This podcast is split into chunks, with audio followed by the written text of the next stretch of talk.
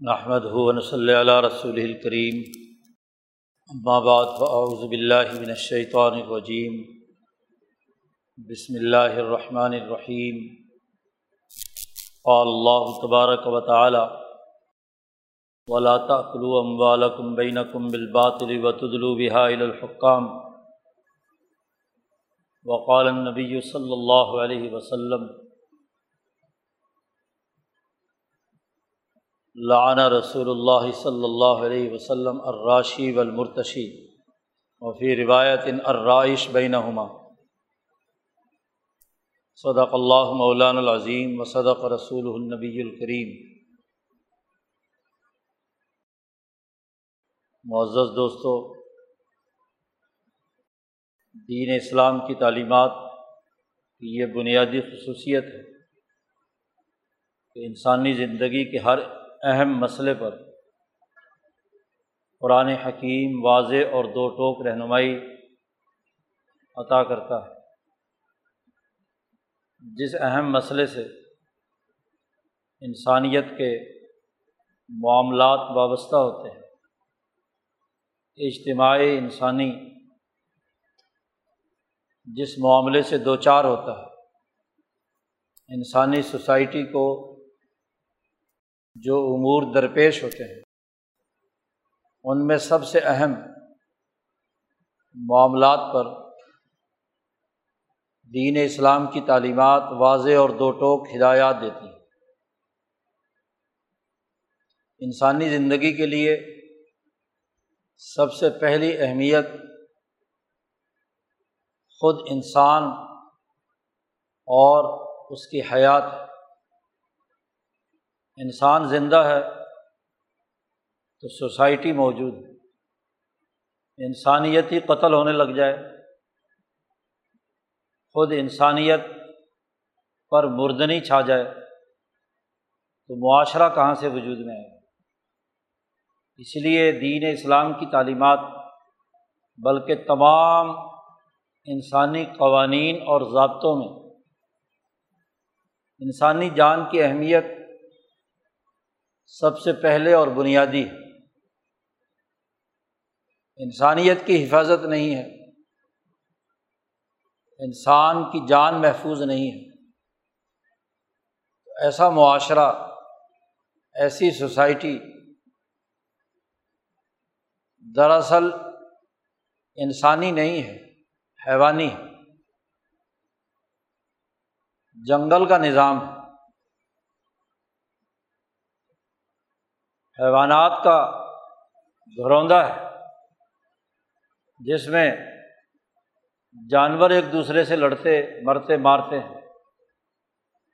بلکہ قرآن حکیم نے تو اس سے بھی بدتر اسے معاشرہ کہا ہے۔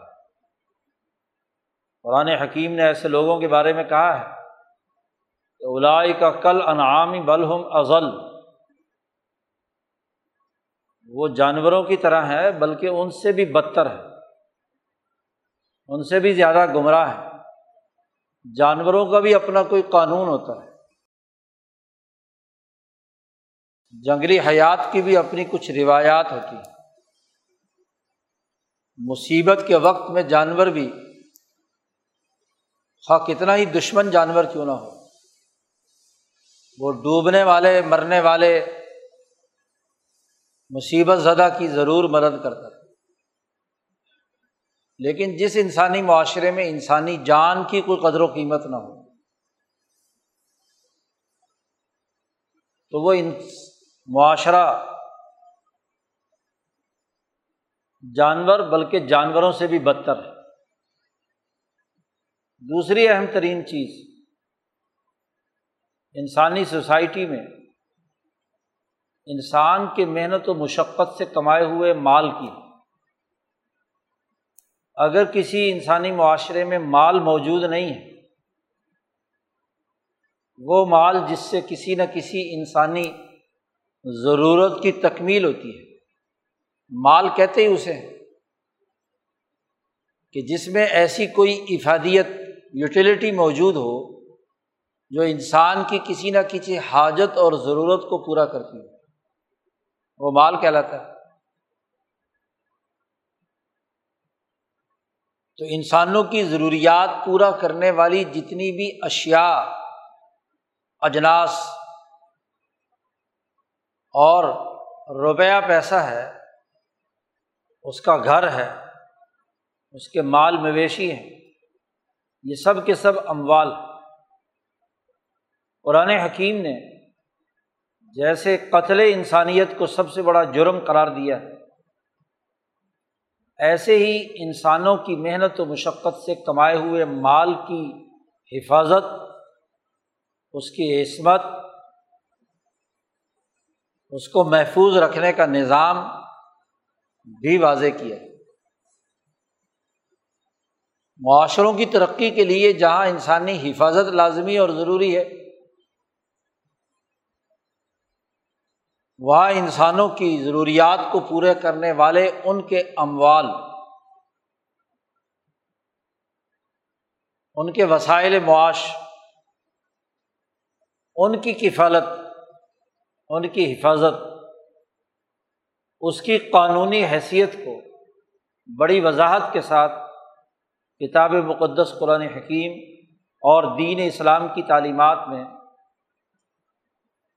بڑی جامعت کے ساتھ واضح کر دیا۔ اسی لیے خرید و فروخت کے قوانین، مالی لین دین کے قوانین، وراثت کا ضابطۂ حیات وسیعت وغیرہ معاشی سرگرمیوں سے متعلق امور، دین اسلام کے اقتصادی نظام میں جزوی تفصیلات کے ساتھ بیان کیے گئے۔ تاکہ اس سلسلے میں کوئی ابہام باقی نہ رہے۔ مالی حفظ و امان پوری توانائی کے ساتھ انسانی معاشرے میں قائم رہے۔ تبھی انسانیت ترقی کرتی ہے۔ نبی اکرم صلی اللہ علیہ وسلم نے جب مدینہ منورہ میں ایک ریاستی نظم و نسق قائم کیا، تو ان تمام امور کا عملی نظام بھی واضح اور متعین کر دیا۔ اس طرح کے جو مسائل جب کبھی بھی درپیش ہوئے، تو اللہ پاک کے احکامات قرآن حکیم کی صورت میں اور نبی کرم صلی اللہ علیہ وسلم کی احادیث اور اقوال اور اعمال کی صورت میں رہنمائی کرتے رہے۔ یہ آیت مبارکہ جو تلاوت کی گئی ہے، اس کا پس منظر، شان نزول اور اس کا بنیادی قانون اور ضابطے کا بڑا گہرا تعلق انسان کے معاشرے کے اموال کے لین دین سے متعلق۔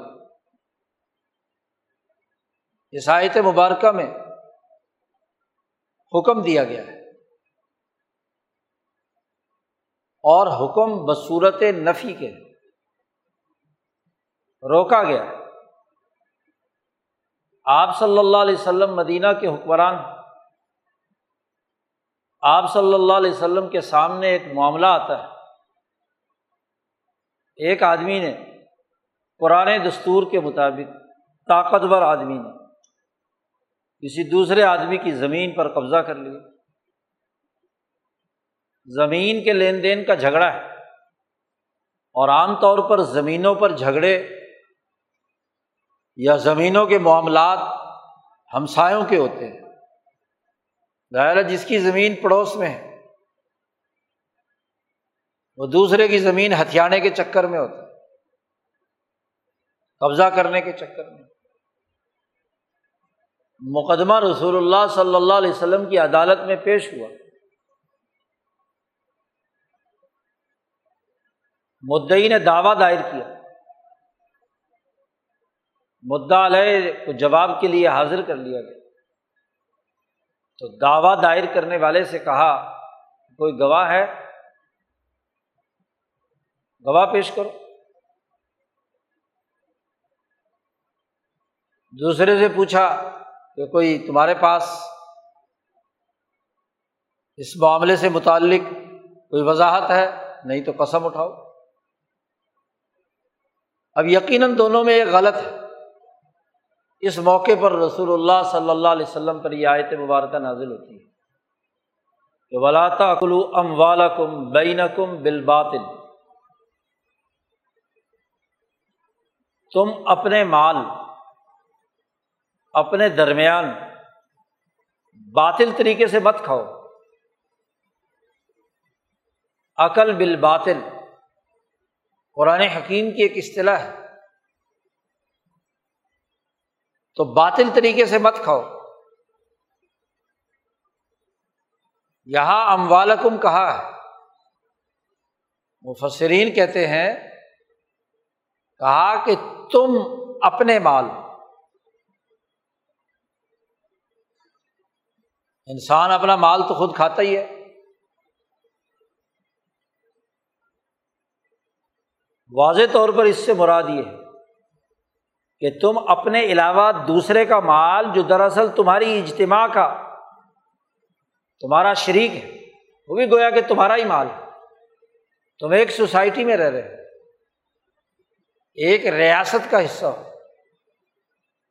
ایک شہر کی چھتری تلے رہتے ہو۔ ظاہر ہے کہ اپنا مال کہ کھانے سے تو نہیں روکا جا رہا، دوسرے کا مال کھانے سے روکا جا رہا۔ لیکن وہ مال بھی دراصل تمہاری سوسائٹی کا ہونے کی وجہ سے، دراصل تمہارا تمہاری سوسائٹی کا ہے یعنی دوسرے کے مال کو بھی اپنا ہی مال سمجھو۔ لیکن وہ مال باطل طریقے سے تم نہیں کھا سکتے۔ مال وہ ہے جس کی ایک قیمت جو انسان کی کسی نہ کسی ضرورت کو پورا کرتا ہے۔ وہ زمین کی شکل میں ہو اشیا کی شکل میں ہو، اجناس کی صورت میں ہو، زر کی صورت میں ہو، جس پہلو سے بھی ہو ام والا کم ایک ریاست کے پاس مال ہے، ایک خاندان کے پاس مال ہے، ایک شہریوں کے پاس جائیداد یا شاملات ایک سوسائٹی کا اجتماعی مال ہے۔ اسے اپنے درمیان باطل طریقے سے مت کرو اور باطل طریقے کی وضاحت بھی فقہ اور مفسرین نے کر دی کہ اس میں ہر وہ طریقہ شامل ہے۔ عمومی قانون کہ جس سے کسی دوسرے کا مال لوٹا جائے، چوری کے ذریعے سے، غصب کے ذریعے سے دھوکہ دہی کے ذریعے سے، کسی طاقت کے بل بوتے پر، کسی دوسرے کی محنت پر ڈاکہ ڈالنے کی صورت میں۔ مال کا ایک باطل طریقہ ہے اور ایک مال کا کھانے کا حق طریقہ ہے۔ اور حق طریقہ اللہ پاک نے دوسری آیت میں بیان کیا۔ لاتاکل اموال کم بین کم بل باطری اللہ تجارہ کہ تم کسی دوسرے کا مال مت کھاؤ سوائے ایسی تجارت کے جو ترازن، جو باہمی رضامندی سے ہو۔ تجارت سے اگر ہے اور تجارت کہتے ہیں کہ آپ نے کسی سے کوئی مال لیا اور اس کا پورا پورا عفظ آپ نے اپنے مال میں سے اسے دیا۔ خواہ تبادلہ اجناس ہو، تبادلہ اشیا ہو، تبادلہ زمین ہو، تبادلہ زر ہو، یا زر اور شے کے درمیان تبادلہ ہو۔ ایک شرط تو تجارت ہے اور دوسری شرط باہمی رضامندی، ترازن۔ دونوں فریق رضامند ہو اگر تبادلہ نہیں ہے، کسی دوسرے آدمی کا مال لیا اور آپ نے اس کے بدلے میں اس کو کوئی عوض نہیں دیا، اپنی محنت و مشقت سے کمائی ہوئی، اپنی کوئی جائیداد، اپنا کوئی مال، اپنے کوئی وسائل اسے نہیں دیے تو تب بھی عقل بال باطل عقل بالحق نہیں۔ حق طریقے سے کھانا وہ ہے کہ دوسرے کا مال تجارت کے ذریعے سے ہو۔ تبادلہ ہو۔ عوض دیا جائے۔ اور پھر دوسری اہم ترین شرط قرآن حکیم نے یہ بھی لگا دی کہ اس تبادلے پر، اس عوض پر دونوں فریقوں کی حقیقی رضامندی ہو۔ جبری رضامندی نہیں۔ کوئی طاقتور دوسرے کا مال لے کر اس کو کوئی بہت ہی کمزور سی پھٹی پرانی چیز دینا چاہتا ہے۔ اور کہ جی دیکھو جی تبادلہ تو ہو گیا۔ بے ہو گئی۔ خرید و فروخت ہو گئی۔ ہر وہ عمل جس میں حقیقی رضامندی دونوں کے درمیان نہیں کیونکہ جو کچھ عوض آپ دے رہے ہیں، وہ کیا واقعی اس چیز کا افزانہ بنتا ہے؟ اس کا فیصلہ تو حقیقی رضامندی سے ہو اور پھر کیا کوئی فرد اپنا مال واقعی دوسرے کو بیچنا بھی چاہتا ہے کہ نہیں؟ وہ چاہے نہ چاہے اچھی چیز طاقتور قبضہ کر لے کہ جی میں نے بے کر لی۔ میں نے خرید لی۔ پیسے اس کے گھر میں ڈال دے، اس کو دے دے۔ تو زبردستی کی بے تو بے نہیں ہوتی۔ تبادلہ اشیا کے لیے ضروری ہے، تبادلہ اموال کے لیے ضروری ہے، تبادلہ اجناس کے لیے ضروری ہے کہ دونوں چیزیں ایسی ہوں جو ایک دوسرے کا عوض بن جائیں۔ اور اس افزانے پر دونوں فریق راضی ہوں۔ جو چیز عوض نہیں بن سکتی، اور وہ تبھی ہوگی جب دونوں ہم مثل ہوں۔ وہ کہا نے کتاب البیو میں خاص طور پر صاحب ہدایہ نے اس کی بڑی وضاحت کی ہے۔ اور خود نبی اکرم صلی اللہ علیہ وسلم کی روایت سے معلوم ہوتا ہے کہ چھ اجناس کے تبادلے کے سلسلے میں وہاں حضور نے فرمایا کہ دونوں میں تماسل ضروری ہے۔ اگر تماسل نہیں ہے، ایک دوسرے کی مثل بننے کا کوئی عمل نہیں ہے، تو وہ سود ہے۔ جی۔ سونا، چاندی وغیرہ وغیرہ۔ اجناس۔ یہ تمام چیزیں اس کے لیے ایک دوسرے کے ہم مثل ہونا ضروری ہے۔ اگر ہم مثل نہیں ہے تو تب بھی دراصل عوض نہیں آیا۔ اور پھر اس ہم مثل ہونے پر دونوں کی حقیقی رضامندی۔ اگر رضامندی ہے اور ہم مثل نہیں ہے زائد کی بات ہے، مثلاً سود میں، عوض نہیں ہے۔ تو سود خور، سود لینے دینے والے دونوں رضامند ہوتے ہیں۔ لیکن زائد کا کوئی عوض نہیں ہے، تو سود اور حرام۔ جوا کھیلنے والے بھی راضی ہوتے ہیں۔ تو خالی رضامندی بھی کافی نہیں ہے۔ مارکیٹ ریٹ کے مطابق دونوں کا ہم مثل ہونا ضروری ہے۔ یہ نہیں ہے تو عقل بل باطل تو پہلی بڑی بنیادی بات یہ کہی کہ لاتاکلو ام والم بین کم بل غلط طریقے سے، باطل طریقے سے۔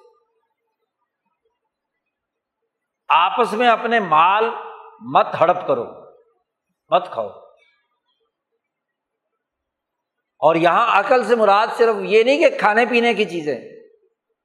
جھگڑا زمین کا تھا۔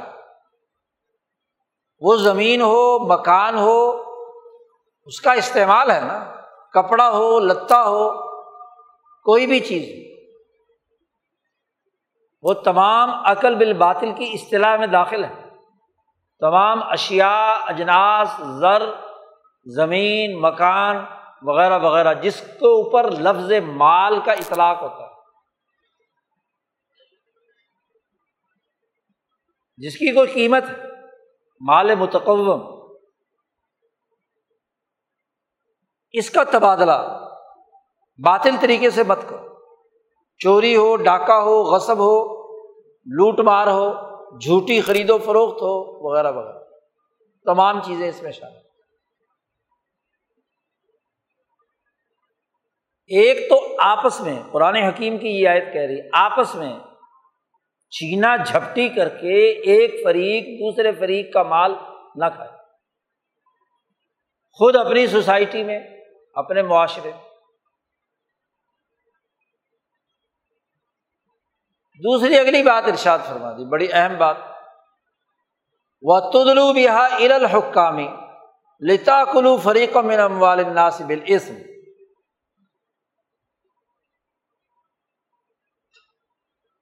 ایک آدمی طاقتور ہے، دوسرے کا مال ہڑپ کر لیتا ہے۔ لیکن اگر دونوں ہی برابر کے ہیں، تو پھر وہاں ایک اور طریقۂ کار اختیار کیا جائے کہ حکمرانوں سے ساز باز کر کے، ان کو رشوت دے کر، ان کو پیسے دے کر، دوسرے فریق کو دباؤ میں لایا جائے اور اس کے مال پر قبضہ کر لیا جائے۔ اس کے لیے یہ بھی ایک مرض تھا کہ حکام خواب و عدالتی افسران ہوں یا انتظامی افسران، ان کے ذریعے سے دوسرے فریق کو پریشرائز کر کے اس کے مال پر قبضہ کیا۔ خود تو آدمی اتنا طاقتور نہیں ہے، دوسرا فرد بھی برابر کی چوٹ ہے۔ تو ظالمانہ معاشروں میں جہاں طاقتور کمزور کو خود ہڑپ کر لیتا تھا، یہ خرابی موجود تھی۔ وہاں یہ خرابی بھی تھی کہ اگر دونوں برابر کے ہیں، تو اپنے سے اوپر کسی حکمران کو پیسے دے کر، رشوت دے کر، مال دے کر، دوسرے کے مال کو ہڑپ کر، تو قرآن حکیم نے اسے بھی اس میں لپیٹ لیا۔ اور خاص طور پر اس کا تذکرہ کیا کہ تدلو بہا ال الحکامی حکام حاکم کی جمع ہے۔ اور یہ جو حاکامہ مادہ ہے، اس کا بنیادی مطلب اور مفہوم۔ کسی کو روکنا ہے، حاکم کو حاکم بھی اس لیے کہتے ہیں کہ وہ اپنی اتھارٹی کے ذریعے سے انسانیت کو کسی کام کرنے سے روکتا ہے، کسی ظالم کو روکتا ہے، کسی چور اور ڈاکو کا راستہ بند کرتا ہے۔ حاکم حاکم بنایا اس لیے جاتا ہے کہ سوسائٹی کی جان و مال، عزت، آبرو کے تحفظ کے لیے سوسائٹی کے جو بدماش عناصر ہیں، ظالم لوگ ہیں، ان کا ہاتھ روکے۔ سیاسی نظام بنانے کا مقصد ہی یہ ہوتا ہے۔ اتھارٹی بنائی اس لیے جاتی ہے کہ عام انسانی معاشرے میں جو امور سر انجام پا رہے ہیں، اگر تو وہ ہموار طریقے سے ہوں، تو سوسائٹی ہموار طریقے سے ترقی کرتی ہے۔ لیکن اسی سوسائٹی میں کچھ لٹیرے پیدا ہو جائے چور اچکے وجود میں آ جائے رسا گیر اور بدماش سامنے آ جائے، کرپٹ لوگ سامنے آ جائے تو اس اجتماعی اتھارٹی اور حکمرانی کا مقصد ہی یہ ہے، حاکم کا کام ہی یہ ہے کہ ان کو روکے۔ منع کرے۔ حکم تو شعی اے منا تو ہوں میں نے اسے روک دیا۔ لغت میں روکنے کے معنی میں لیے۔ حکمہ کا مادہ ہے۔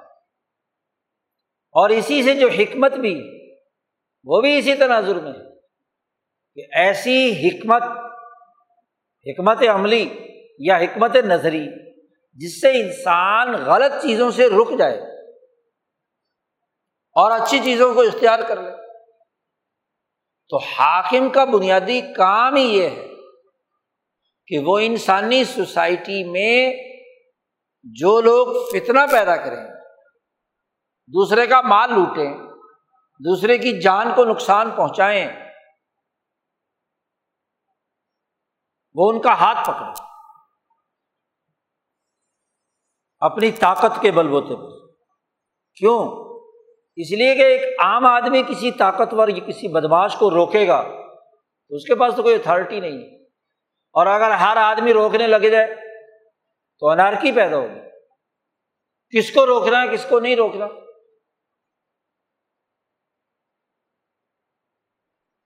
اس لیے ایک قانونی نظام، ریاستی نظم و نسق، ایک سیاسی نظم و نسق قائم کیا جاتا ہے۔ ایک آدمی کو یا ایک انتظامی نظم و نسق کو لوگ اپنا بڑا مانتے ہیں اور اس کا کام ہے کہ اس سوسائٹی کے منافی کام کرنے والے لوگوں کو روکے۔ ان سے سوسائٹی کو بچائے۔ وہ حاکم۔ حاکم کی جمع ہے حکام۔ تو قرآن حکیم نے یہاں حکام کا لفظ استعمال کیا۔ کہ تدلو بھی الحکامی تدلو کا آتف پیچھے ہو رہا ہے۔ یعنی لا تاکلو ولا تدلو۔ رشوت بھی مت دو۔ یہ ادلا سے ہے۔ ادلا کا لفظی مطلب اور لوبی مطلب تو یہ ہے۔ کنویں کے اندر ڈول ڈال کر پانی نکالنے کے لیے استعمال کیا جاتا ہے۔ کسی چیز کو کہیں ڈالنا، ادلا۔ تو قرآن نے کہا کہ تدلو یعنی آپ حکمرانوں کے سامنے قرآن کہتا ہے، یہ اموال مال و دولت کی چیزیں ان کے سامنے ڈال کر کسی دوسرے کا مال کھانے کے لیے کردار ادا کر۔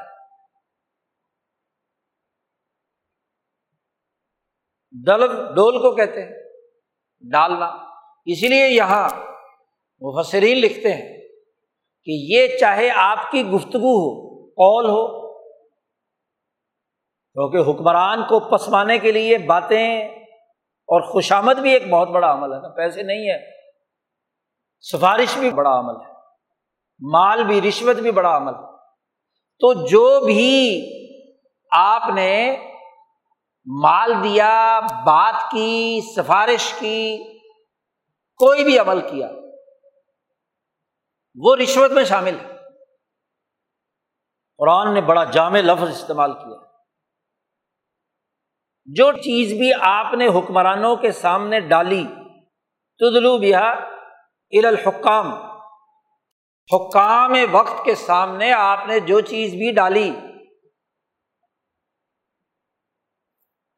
سفارش کی ہے، چٹھی لکھی ہے، ضمانت دی ہے، کفالت دی ہے، مال دیا ہے، پیسے دیے ہیں، پلاٹ دیا ہے، جائیداد دی ہے، زمین دی ہے، کوئی بھی چیز۔ اموال عام ہے مال میں بھی، ابھی جیسے وضاحت کی کہ مال میں بھی جیسے باقی تمام چیزیں شامل ہیں، تو یہاں رشوت دینے میں بھی یہی۔ تدلو بہار الحکام۔ حکمرانوں کو پیسے دینا، سفارش کرنا، ضمانت دینا، کفالت دینا، رشوت دینا وغیرہ وغیرہ۔ اور اس کا مقصد بھی اللہ پاک نے ساتھ ہی بتلا دیا لتا کلو تاکہ تم کھاؤ فریق من اموال ناسی بالعزم لوگوں کے مال کا ایک حصہ غلط طریقے سے۔ فریق، فرق۔ فرق عربی میں کہتے ہیں ایک ٹکڑے کو، ایک حصے کو۔ بکریوں کا، ریوڑ اربوں کے یہاں ہوتا تھا۔ تو اس ریوڑ میں سے ایک حصہ آپ الگ کر لیں۔ اسے کہتے تھے فریق، فرق۔ فریق من اموال الناس، لوگوں کے مالوں کا ایک حصہ ہڑپ کرنے کے لیے آپ رشوت دیں، پیسے دیں، مال دیں۔ بل اسم ایک ہے لوگوں کا حکمرانوں کے سامنے، عدالت میں کسی انتظامی افسر کے سامنے۔ اپنا مال اور حق لینے کے لیے بالحق بل آپ حکمرانوں کے سامنے جاتے ہیں، عرضی دائر کرتے ہیں، دعوی دائر کرتے ہیں، مقدمہ دائر کرتے ہیں، اپنی بپتا سناتے ہیں۔ اس سے نہیں روکا۔ اور اس پر اگر کوئی فیس لگتی ہے، پیسے لگتے ہیں، وہ دیتے ہیں۔ لتا کلو فریق من اموال ناسی بالاسم۔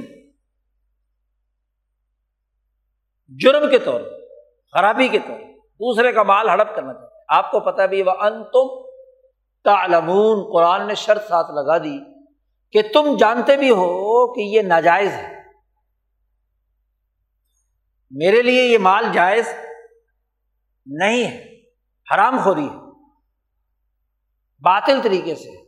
اگر حق و باطل کا فیصلہ کرانے کے لیے شبہ ہے آپ کو کہ میرا مال ہے یا اس کا، کسی جھگڑے میں، کسی مقدمے میں، وہاں آپ حکمران کے پاس جا کر اپنی بپتا سناتے ہیں۔ تو ٹھیک ہے۔ لیکن تم جانتے بوجھتے ہو کہ میں سو فیصد غلط ہوں۔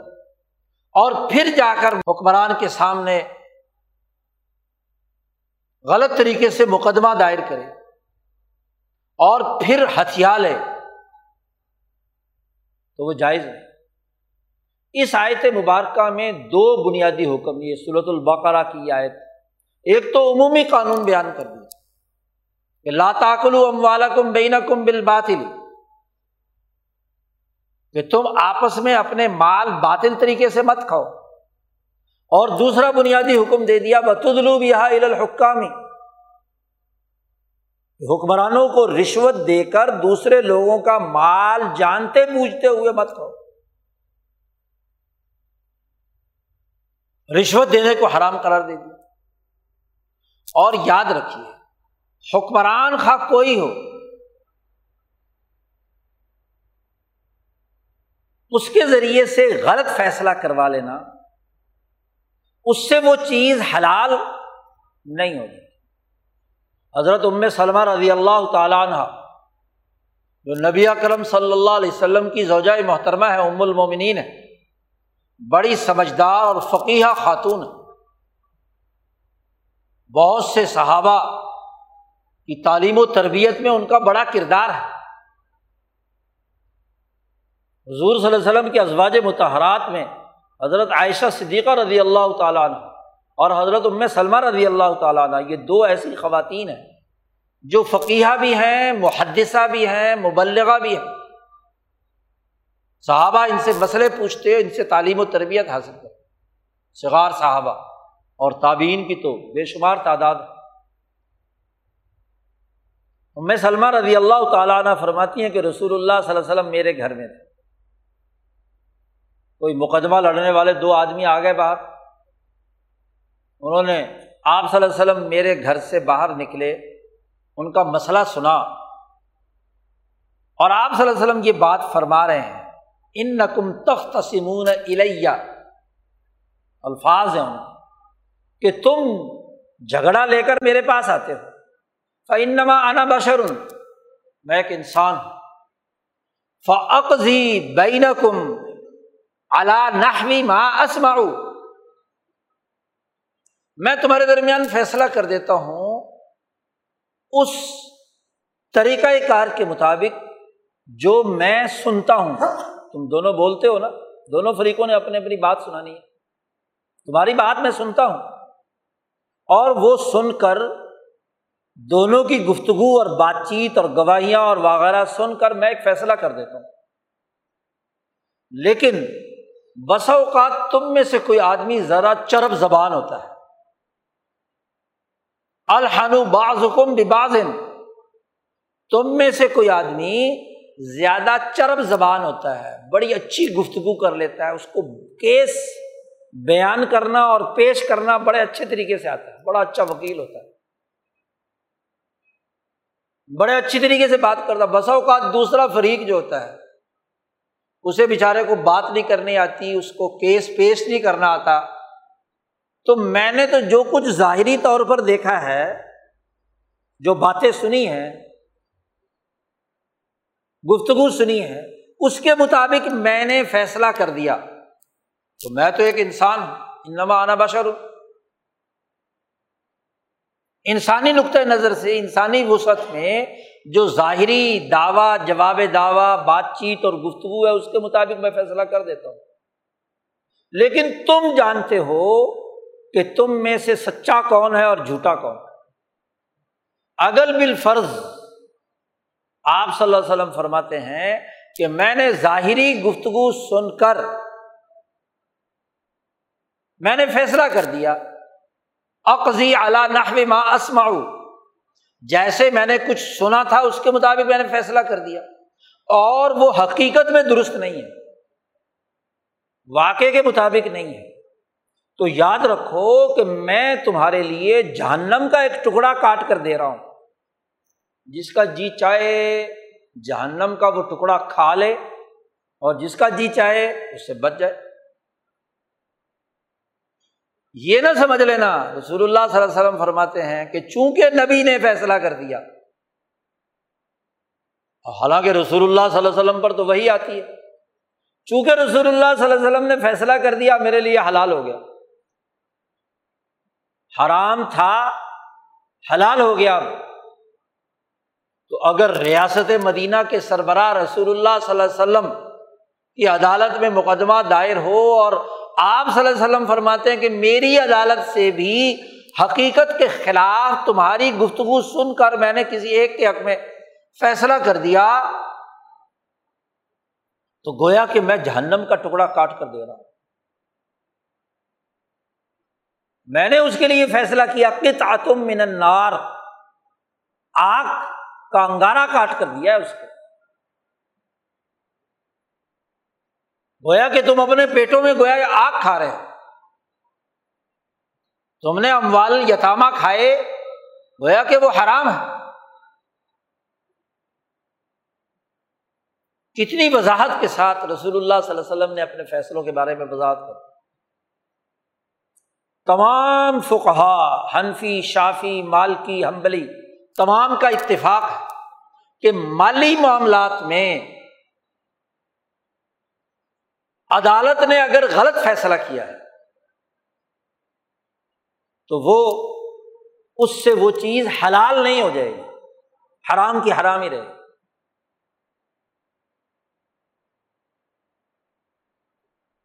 کچھ معاملات ایسے ہیں جو گھریلو اور فیملی نکاح و طلاق سے متعلق ہیں، جس میں ایک دوسری روایت کی بنیاد پر امام ابو حنیفہ فرماتے کہ عدالت کا فیصلہ نافذ العمل ہو جائے گا۔ لیکن مالی معاملات کے سلسلے میں یہ آیت اور یہ حدیث بالکل واضح ہے کہ مالی لین دین میں اگر عدالت نے غلط فیصلہ کیا ہے، کتنی بڑی عدالت؟ اب رسول اللہ صلی اللہ علیہ وسلم سے بڑھ کر کون سی عدالت ہو سکتی؟ آپ صلی اللہ علیہ وسلم کے فیصلے، اپنے فیصلے کے بارے میں بھی آپ نے فرمایا کہ تمہارے لیے حلال نہیں ہے۔ اور قیامت کے دن میں اس سے برات کا اعلان کر دوں گا۔ اللہ سے کہوں گا کہ اللہ میاں جتنی میری معلومات تھی جو کچھ میں نے سنا، میں نے تو اپنی دیانت کے مطابق فیصلہ صحیح کیا تھا۔ اب تو قاضی القضات ہے، اب یہاں عدالت، عالمی عدالت لگے گی اللہ کے سامنے۔ تو وہاں تو خود ان کے مقدمے کی سماعت کر، میں تو برات کا اعلان کر دوں گا۔ تم جانو اور خدا جانا۔ خدا کے سامنے پیش ہونا ہے نا تم نے۔ اس لیے فقہ نے لکھا ہے کہ قاضی یا مفتی فتوا دیتے ہوئے، فیصلہ کرتے ہوئے کوئی انتظامی افسر، عدالتی افسر ہو یا انتظامی افسر، اپنے فیصلے کا دفاع اللہ کے سامنے کرنے کی اس کے اندر اگر ضرورت ہے، اسے وہ فیصلہ کرنا چاہیے۔ فیصلہ کرتے وقت وہ یہ سمجھے کہ اس کے دلائل و شواہد میں اللہ کی عدالت میں بھی ثابت کر سکوں کہ میں نے فیصلہ صحیح کیا۔ کہ اللہ کو حاضر ناظر جان کر فیصلہ کرے گا تو درست ہونا تو نہیں۔ اب آپ بتلائیے کہ اسی اصول پر مالی معاملات کے بارے میں بڑے سخت قوانین قرآن حکیم نے واضح کر اسی طرح وہ دوسری حدیث جو ابھی میں نے خطبے میں تلاوت کی کہ رسول اللہ صلی اللہ علیہ وسلم نے فرمایا، اسی آیت کی وضاحت میں کہ آپ صلی اللہ علیہ وسلم نے فرمایا کہ اللہ کی لانت ہے اور راشی ول مرتشی ور رائش بین ہما اور خاص طور پر فی الحکم کا لفظ ترمزی کی روایت میں ہے لان رسول اللہ صلی اللہ علیہ وسلم اراشی ولبرتشی فی الحکم۔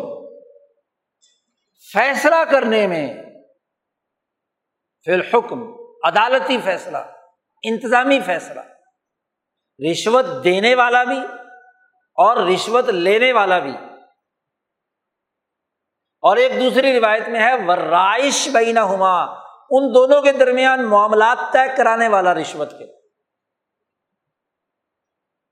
رشوت کے معاملات طے کرانے والا بھی۔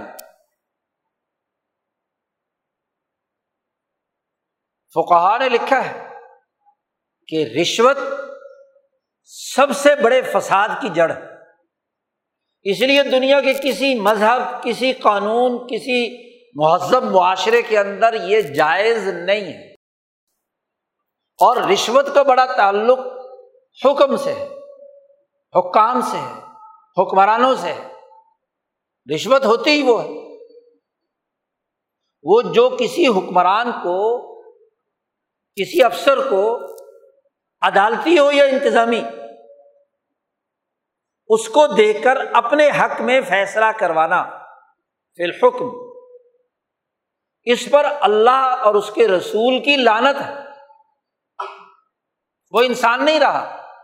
اور جس پر اللہ کا غضب اور لانت نازل ہوتی ہے، وہ دراصل انسان نہیں ہے۔ مذہب شدہ انسان۔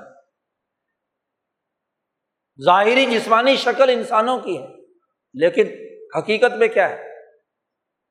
حیوان. یہ وہ مالیاتی نظم و نسق تھا جو رسول اللہ صلی اللہ علیہ وسلم نے مدینہ کی ریاست میں قائم کیا. دس سالہ آپ کی حکمرانی کا دور اس احساس پر تھا کہ سوسائٹی میں کوئی رشوت، کوئی کرپشن، کوئی لوٹ مار جائز نہیں، درست نہیں. سرکاری اہلکار کے لیے تو بالکل ہی ناجائز ابن الطبیہ ایک آدمی تھا۔ رسول اللہ صلی اللہ علیہ وسلم نے اسے زکوٰۃ اکٹھی کرنے کے لیے کچھ مختلف بستیاں تھیں ادھر بھیجا۔ سرکاری اہلکار عامل جسے کہا جاتا مختلف علاقوں کے مختلف کلیکشن افسر تھے۔ مدینہ کی نبی کرم صلی اللہ علیہ وسلم کے زمانے میں کلیکشن افسر عمر فاروق ان کے ذمے تھا۔ لوگوں سے زکوٰۃ اور جو ان کا حساب کتاب بنتا ہے اس کے مطابق۔ تو واضح ہدایت نامہ رسول اللہ صلی اللہ علیہ وسلم نے دیا بتا۔ کہ زکوٰۃ کتنے فیصد لینی ہے، کیسی لینی ہے؟ اس زمانے میں جانور ہوتے تھے۔ اونٹ ہیں، گائے ہیں، بکریاں ہیں، بھیڑے ہیں۔ تو درمیانہ جانور لینا۔ یہ نہیں کہ بہت دونوں کو ہدایات دی دینے والے کو بھی اور عامل سرکاری افسر کو۔ تو اس کو زکوٰۃ لینے کے لیے بھیجا ابن الطبیہ صاحب کو۔ وہ اس علاقے کا دورہ کر کے واپس آئے۔ اور واپس آ کر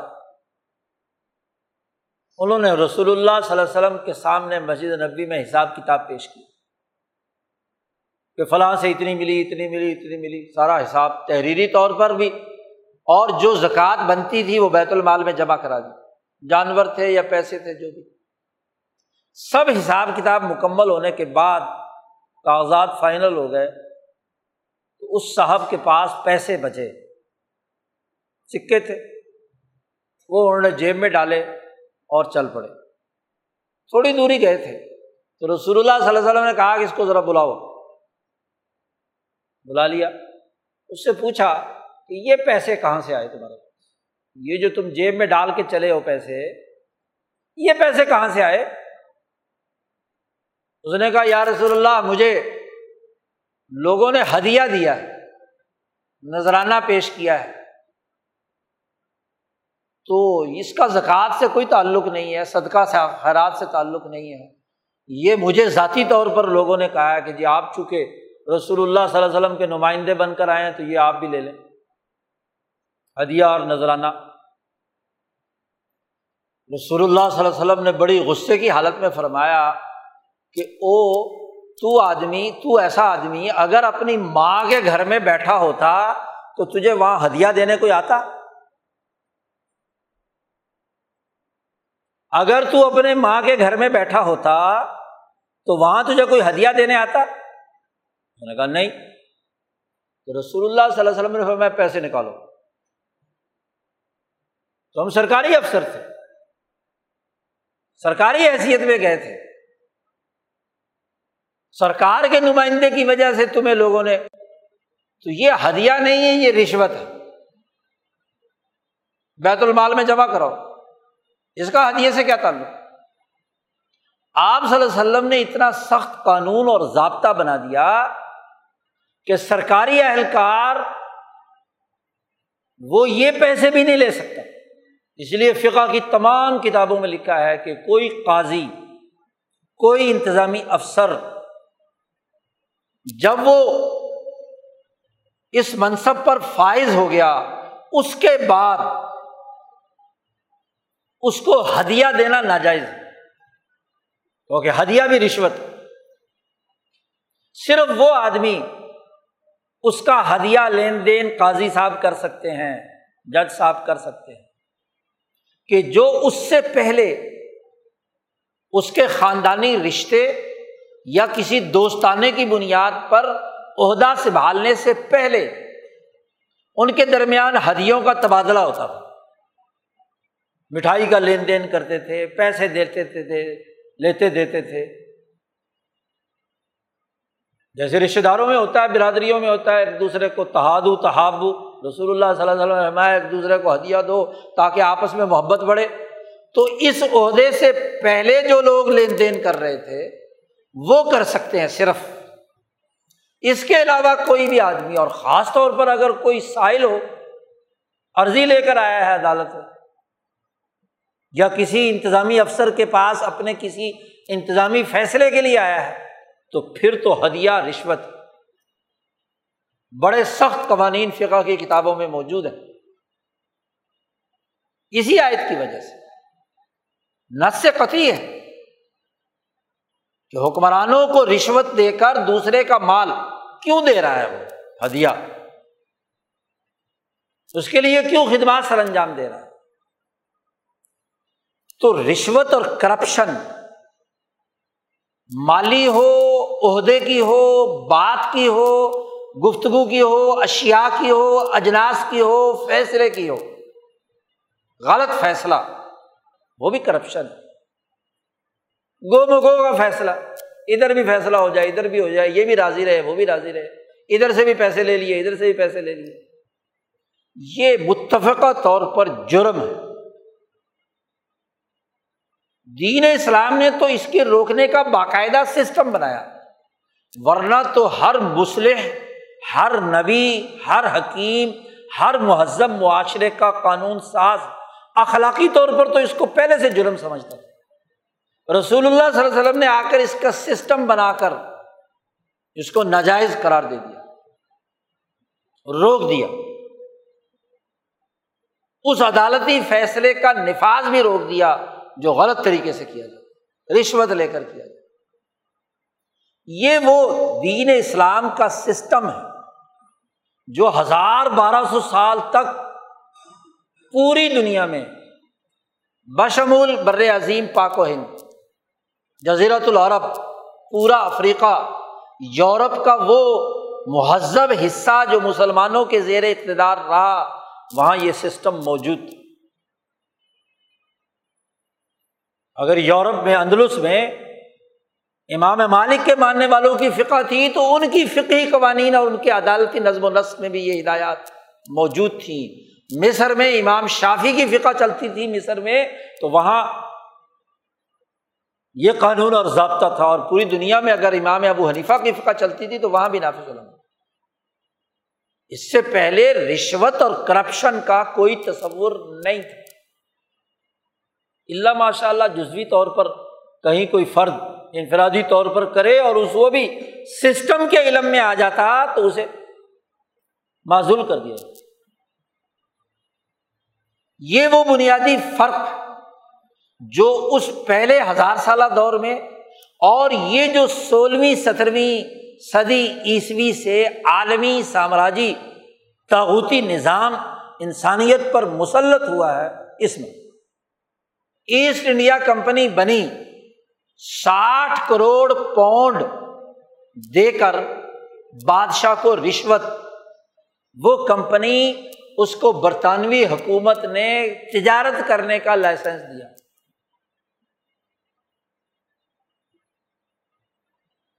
کمپنی ان ساٹھ لٹیروں اور قزاقوں پر مشتمل تھی، جسے برطانوی معاشرے نے غیر مہذب اور ڈاکو سمجھ کر اپنی سوسائٹی سے بے دخل کر دیا تھا۔ بحری قزاق تھے۔ وہ سوسائٹی کے جنٹل مین نہیں تھے، شریف لوگ نہیں کرپشن جن کے دماغ میں تھی، چور تھے، ڈاکو تھے۔ اور پرانا دستور خود نبی کرم صلی اللہ علیہ وسلم کی احادیث میں تھا کہ جو فرد سوسائٹی میں بدماشی کرے، چوری کرے، ڈاکہ کرے، زنا کا ارتکاب کرے، تو اسے نہ صرف سزا ہے اور سزا کے ساتھ جلا وطنی بھی ہے۔ وہ سوسائٹی میں رہنے کے قابل نہیں ہے۔ عمر فاروق نے جب ایسے ہی ایک مجرم کو جلا وطن کیا، آپ صلی اللہ علیہ وسلم کی حدیث کی بنیاد پر، قرآن کی آیت کی بنیاد پر، تو وہ بھاگ کر یورپ چلا گیا۔ رومت القبرا کا جو کیسر کے نمائندے ہیں، ان کے پاس پہنچ گیا مرتد ہو گیا۔ تو اس کے بعد سے عمر فاروق نے کہا کہ جلا وطنی کی شکل یہ ہوگی کہ جیل بناؤ۔ اس طرح تو جو چور ڈاکو یہاں سے ہم بھیجیں گے، وہ چوروں ڈاکوؤں کے ساتھ مل کر پھر گینگ بنا لے گا۔ تو وہ مزید چوری اور ڈاکہ بڈالنے کا پورا گینگ چوروں کا جمع ہو جائے گا۔ تو جیل کا تصور سب سے پہلے عمر فاروق نے دیا کہ جیل میں بند کرو۔ اور وہاں کوشش کرو تعلیم و تربیت کے ذریعے سے کہ یہ سوسائٹی کے مہذب فرد بن جائیں۔ جی ان کو اخلاقیات آ جائیں تو جو مہذب بن جائیں انہیں جیل سے نکال دو۔ نہ بنے تو بند رکھو۔ باہر نکالتے رہیں گے تو پھر کیا ہوگا؟ یہ پورا گینگ بن جائے لیکن برطانوی معاشرہ جہاں اسلام کی خبر بھی نہیں تھی، انہوں نے چوروں کو جلا وطن کرنا شروع کر دیا۔ برطانوی جزائر سے باہر نکال کر سمندر میں پھینک دیا۔ اچھا جی وہ ایک گیا، دوسرا گیا، تیسرا گیا، تو ساٹھ بڑے بڑے چور ڈاکو باہر گئے تو انہوں نے کہا، چلو جی اب بحری قزاقی شروع کر کشتیوں کو لوٹنا، تاجر ظاہر ہے، مال لے کر جاتے تھے ادھر افریقہ سے۔ ادھر کیا نام ہے، برطانیہ، فرانس جزائری ہیں سارے۔ تو کشتیاں لوٹنا، تو آہستہ آہستہ وہ گینگ بن گئے۔ پھر وہ ساٹھ کے ساٹھ ڈاکوؤں نے اپنی ایک کمپنی بنا لی، ڈاکو کمپنی۔ اچھا جی۔ ڈاکہ ڈال کر مال لاتے تو لوگ کوئی نہ ان سے مال لیتا۔ دوسرے ملک میں تو کہیں بک بکا جاتا، یہاں برطانیہ میں۔ بڑی مصیبت تھی۔ تو انہوں نے جو وہاں دربار تھا، پارلیمنٹ جیسی کیسی شکل تھی اس زمانے میں، وہاں درخواست دائر کی کہ ہمیں آپ نے اپنے ملک سے تو نکال دیا، ہمیں کیا ہے؟ تجارت کرنے کا لائسنس تو ہم دوسرے ملکوں میں تجارت کریں۔ کیونکہ دنیا میں کوئی بندرگاہ اس وقت تک کسی تاجر کو گھسنے نہیں دیتی تھی جب تک وہ اپنے ملک کے حکمران اور بادشاہ سے کوئی رسید دکھائے کہ یہ واقعی تاجر ہے۔ کیا پتا تاجر ہیں، یہ چور ڈاکو ہیں۔ تو برطانوی دارالعوام میں پارلیمنٹ میں یا جو بھی ایک دربار کی شکل تھی، انقلاب سے پہلے کی بات ہے، چونکہ بادشاہ کے سارے منظور نظر تھے، اتھارٹی بادشاہی کے پاس سب کچھ تھی، ان کے سامنے درخواست پیش کی تو انہوں نے ریجیکٹ کر دی، انہوں نے کہا یہ چور ڈاکو، ہمارے ملک کی نمائندگی کریں گے باہر جا کے۔ تو بحری کا ذاق ہے۔ جو ہمارے ملک میں کاروبار صحیح طریقے سے نہیں کر سکتے چوری ڈاکے کی بنیاد پر کام کرتے ہیں تو باہر جا کر کسی دوسرے ملک میں تو اور زیادہ ادم مچائیں گے تو وہاں برطانیہ کے اپنی مملکت کی حکومت کی بے عزتی ہوگی کہ چور ڈاکو ہمارے پاس بھیج دیے تاجر بنا کر۔ تو اس مشاورتی کمیٹی نے، پارلیمنٹ نے ان کا وہ درخواست رد کر دی۔ اب چونکہ فل اختیارات اس زمانے میں ابھی بادشاہ کے پاس تھے، تو انہوں نے بادشاہ کے رشتے داروں کے ذریعے سے ہاں جی بادشاہ سے سفارش کی اور ساٹھ کروڑ پاؤنڈ ریکارڈ پر موجود ہے۔ ایسٹ انڈیا کمپنی کے بنانے، اس کے تجارتی لائسنس لینے کے لیے بادشاہ کو ساٹھ کروڑ پاؤنڈ دیے۔ باری علی کی کتاب کمپنی کی حکومت پڑھ کر دے ساٹھ کروڑ پاؤنڈ کی کیا ہے؟ رشوت دی۔ اندر خانے، پارلیمنٹ سے بالا بالا اور بادشاہ سے لائسنس لے لی تو چوروں پزاکوں کی یہ وہ رشوت کی ابتدا ہے۔ یہ عالمی سطح پر کرپشن کی ابتدا ہے۔ آج بڑا شور مچاتے ہیں کہ جی کرپشن کرپشن کرپشن کرپشن کا تسلسل کیا ہے؟ یہ تو سمجھنے کی کوشش کرو۔ کمپنی بنی تو اس کی بناوٹ اور ساخت کے اندر تدلو بھی الحکامی۔ حکمران کو رشوت دے کر کمپنی کو بطور تجارت کے رجسٹرڈ کرایا گیا۔ اور وہ تجارت کے نام پر دنیا بھر میں آئی۔ ہندوستان میں بھی اسی بنیاد پر اسے کاروبار اور تجارت کرنے کی اجازت دی گئی کہ وہ برطانوی حکومت کی نمائندہ، تاجر کمپنی ہے۔ تو تجارت کرنے کے لیے اجازت، برطانیہ تجارت کر رہا ہے ہندوستان سے، تو تاجروں کو تو تجارت کرنے کی اجازت ہوگی نا۔ تجارت کے لیے آئی۔ تو سترویں صدی کے آغاز میں یہ کمپنی رشوت کی بنیاد پر بنی۔ اور اس نے ڈھائی سو سال کردار ادا کیا۔ سو سال، ڈیڑھ سو سال تجارتی اور اس تجارت کے زمانے میں اسی رشوت کو فروغ دے کر تجارتی کوٹیاں بنائی، فوج بنائی ڈاکہ ڈالنے کے لیے ہاں جی منظم قوتیں تیار کی اور غدار پیدا کیے رشوت دے کر۔ اور سترہ سو ستاون میں سراج الدولہ کو شکست دی، رشوت دھوکہ دہی معاہدات کو توڑ کر۔ لارڈ کلائیو، جس نے پلاسی کی جنگ میں سراج الدولہ کو شکست دے کر بنگال پر قبضہ کیا یہ بیر جعفر اور وہاں کی پوری کرپٹ مافیا کو پیسے دے کر ہی اپنے ساتھ ملایا۔ رشوت کی بنیاد پر۔ اس پورے علاقے پر۔ وہ بنگال جس کا ریونیو شاہ ولی اللہ صاحب لکھتے ہیں کہ پورے ہندوستان کے تمام صوبوں سے سب سے زیادہ ریونیو تھا۔ پورے آزاد و شمار شاہ ولی اللہ صاحب نے لکھے ہیں اپنے سیاسی مکتوبات میں۔ کہ کس صوبے کا کتنا ریونیو اس ریونیو کو ہڑپ کرنے کے لیے کمپنی نے رشوتوں کا سہارا لیا۔ جب تک علی کلی خان وہاں گورنر تھا تو دال نہیں گلی۔ سراج الدولہ جیسا بے وقوف سترہ سال کا نوجوان گورنر بنا تو اس کے گرد و پیش جتنے بھی انتظامی اور عدالتی افسران تھے ان کو پیسے دے کر خرید لی تو ہندوستان پر ایسٹ انڈیا کمپنی کا قبضہ رشوت کی اساس پر اور وہ ایسا رجسٹرڈ کرپٹ ہے لارڈ کلائیو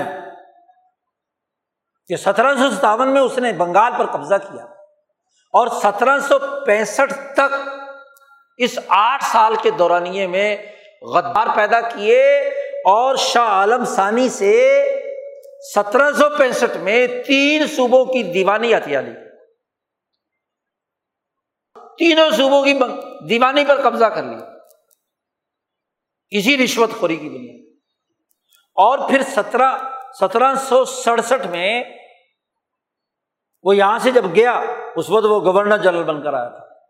یہاں سے جب گیا برطانیہ، تو باقاعدہ برطانوی عدالت میں اس کے خلاف مقدمہ دائر ہوا کہ اس نے کرپشن کی لوٹ مار کی اس زمانے میں گیارہ لاکھ چالیس ہزار ڈالر آج کی قیمت بنتی ہے۔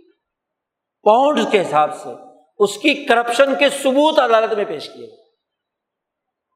اور اس کے علاوہ وہ سالانہ کمپنی سے جو تنخواہ یا نذرانہ وصول کرتا تھا، وہ ایک لاکھ چالیس ہزار۔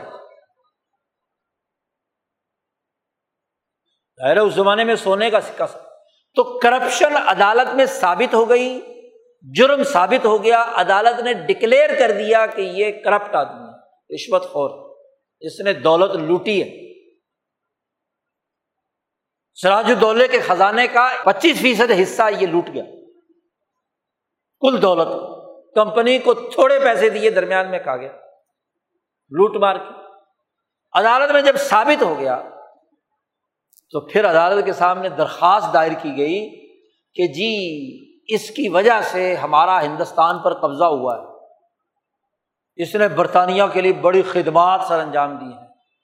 تو اس لیے اس کو سزا معاف کر دی جائے۔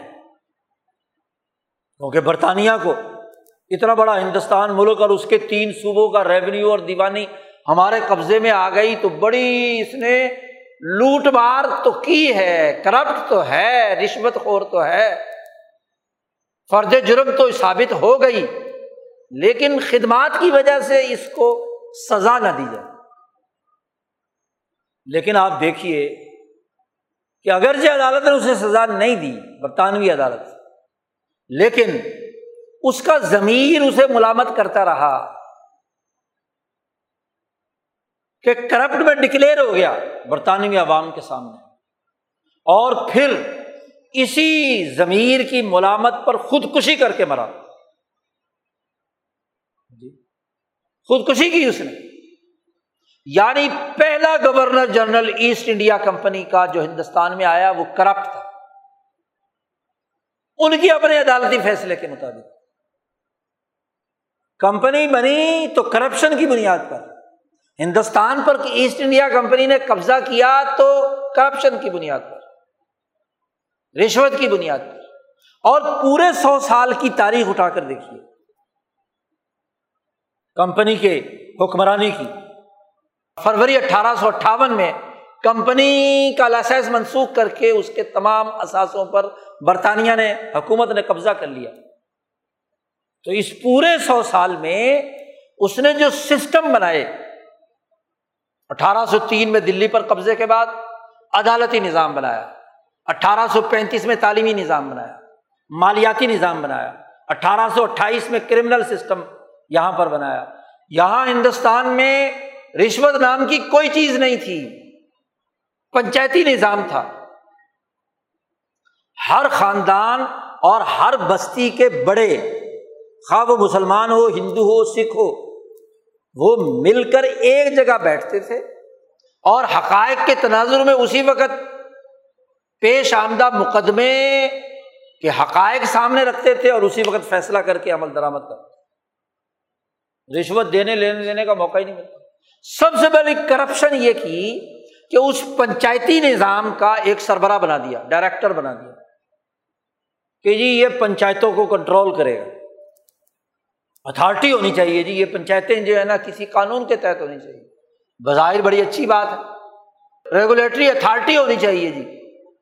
اور اس کے بارے میں بھی یہ بات تاریخ کے شواہد سے ثابت ہے کہ اس نے بھی اس عہدے سے ان پنچایتوں کو کرپٹ بنایا۔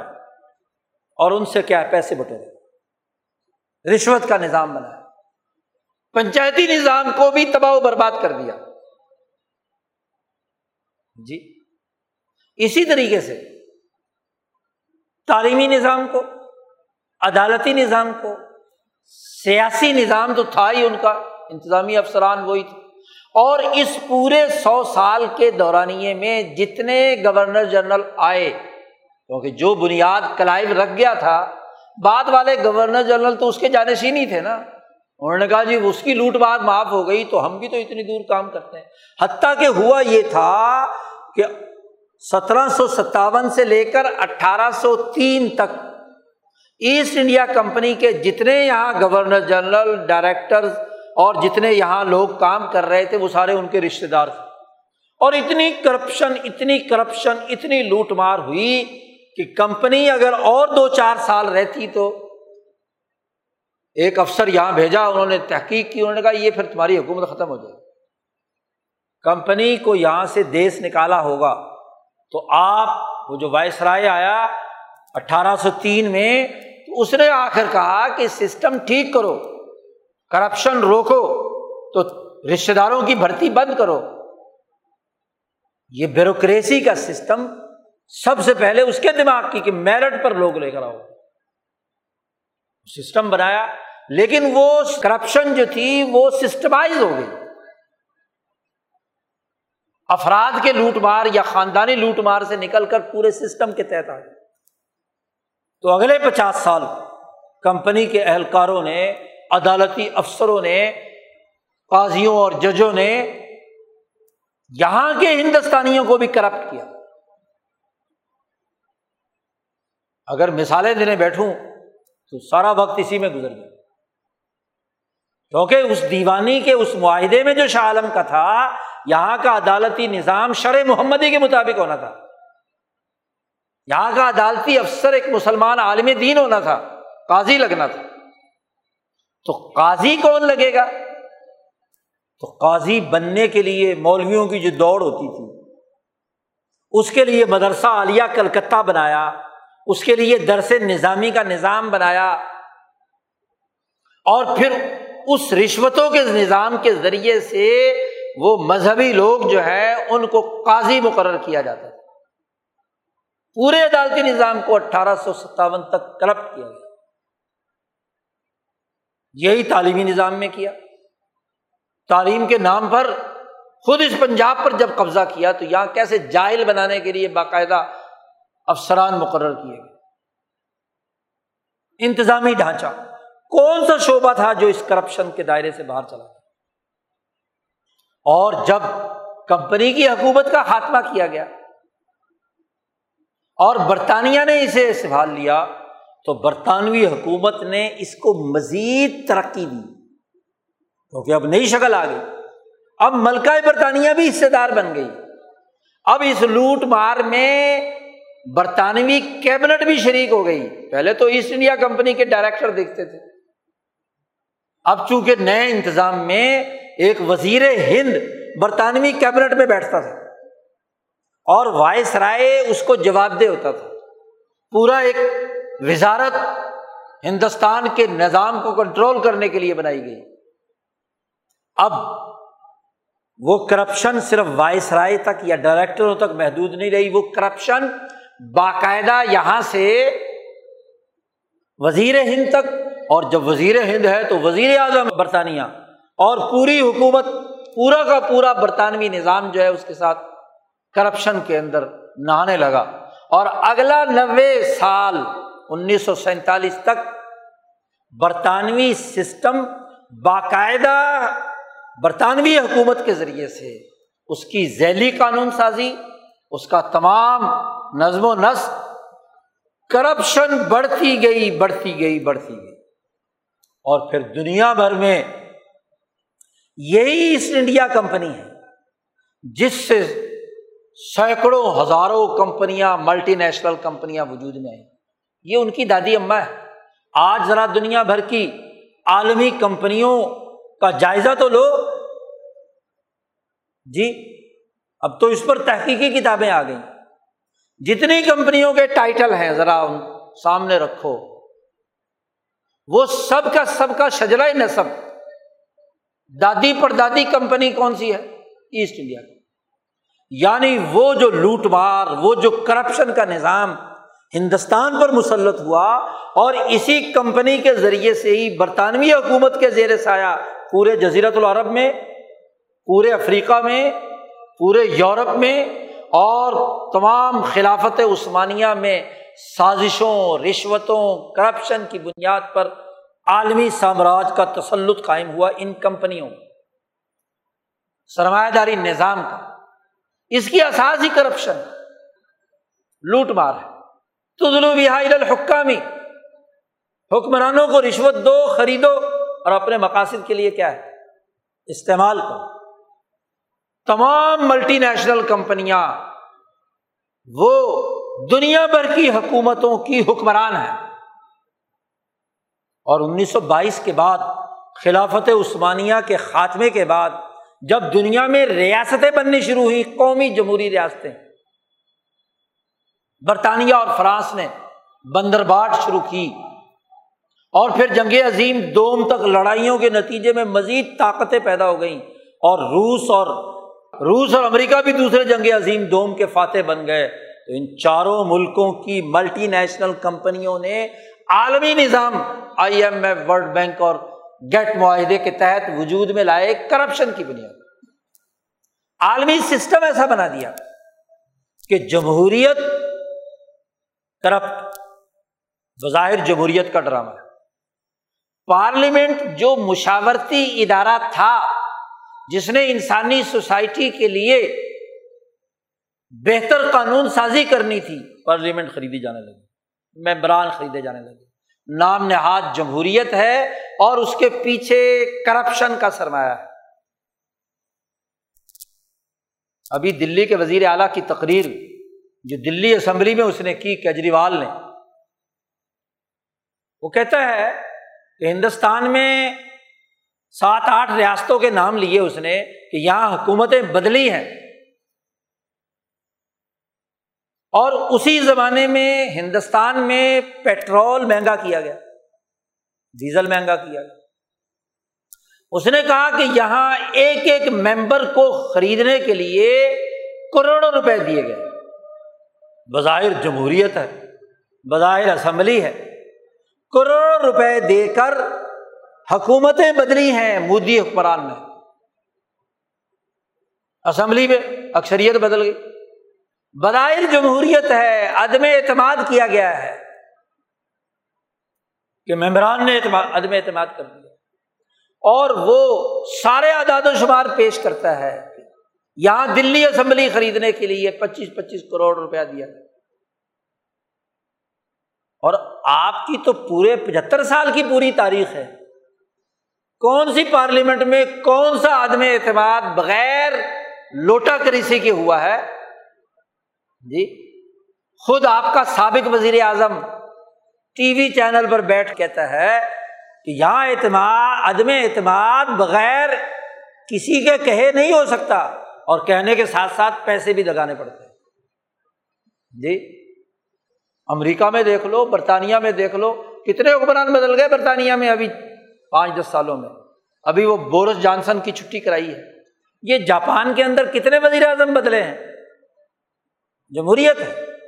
یعنی پارلیمنٹ اور اس کا جمہوری نظام اسی رشوت اور کرپشن کا حصہ ہے۔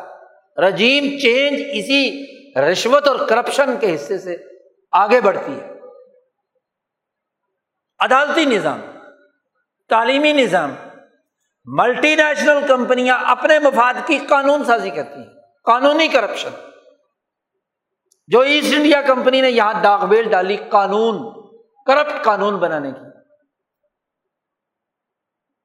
انتظامی ضابطے کرپشن کے لیے، ایک ایک کام کے لیے دس دس سرکولر مختلف پہلوؤں سے جاری ہے۔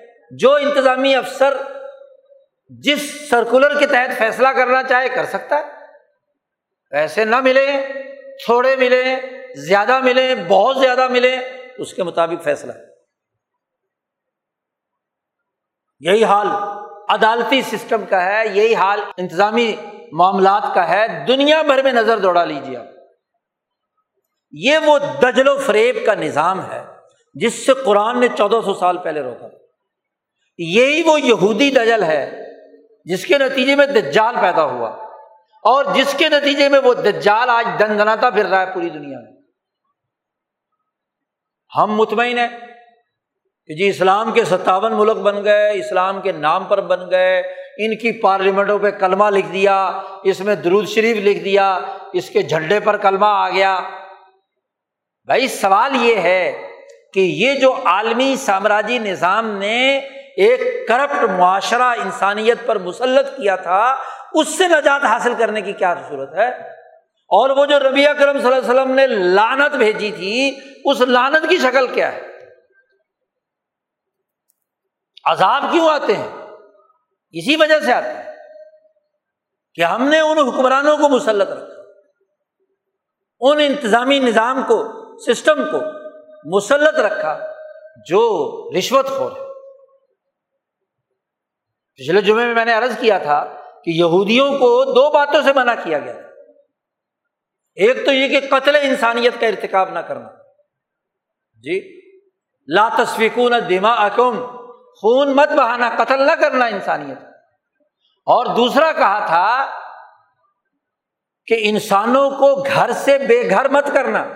بلا تو خریجون انفسا کو مندیاری آج دونوں کام کیے ہیں آپ نے، اس سیلاب کے نام پر۔ دنیا بھر میں سیلاب آتے ہیں، بندے مرتے ہیں۔ ان کی مینجمنٹ انہیں کنٹرول کرتی ہے۔ یہ آپ کے پڑوس میں ابھی تبت کے اندر سیلاب آیا ہوا ہے۔ یہ گلگت کے پہاڑوں سے پانی تمہارے پاس بھی آیا اور ادھر بھی گیا ہے، چین میں بھی۔ چار پانچ صوبے متاثر ہیں سیلاب سے۔ ایک بندہ نہیں مرا۔ اور جتنے انسان تھے، ان کو محفوظ جگہ پر حفاظت کے ساتھ، ان کی جان کی بھی حفاظت کی گئی، ان کو کھانے پینے اور ضروریات کی بھی حفاظت کی۔ بندے قتل کروائے اور پھر اب جو سیلاب کے نام پر بھیک مانگ کر مال آ رہا ہے اس میں کرپشن لوٹ مار، سینکڑوں واقعات اور ویڈیو آپ کے سامنے گھوم رہی ہے انتظامی افسران خود ملوث، یہاں کا کرپٹ حکمران طبقہ، سیاسی leader, M N A, M P s, آپ کسی بھی پارٹی کے وہ ملوث۔ دو ہزار دس کے سیلاب کے وہاں وڈیروں کے گھروں میں سیلاب زدگان کے لیے آنے والا آٹا، دال، گھی، آئل اور اس کے تھیلے اور اس کے خیمے وڈیروں کے گھر میں محفوظ ہیں اور وہ تھوڑا تھوڑا کر کے مارکیٹ میں بیچ رہے ہیں۔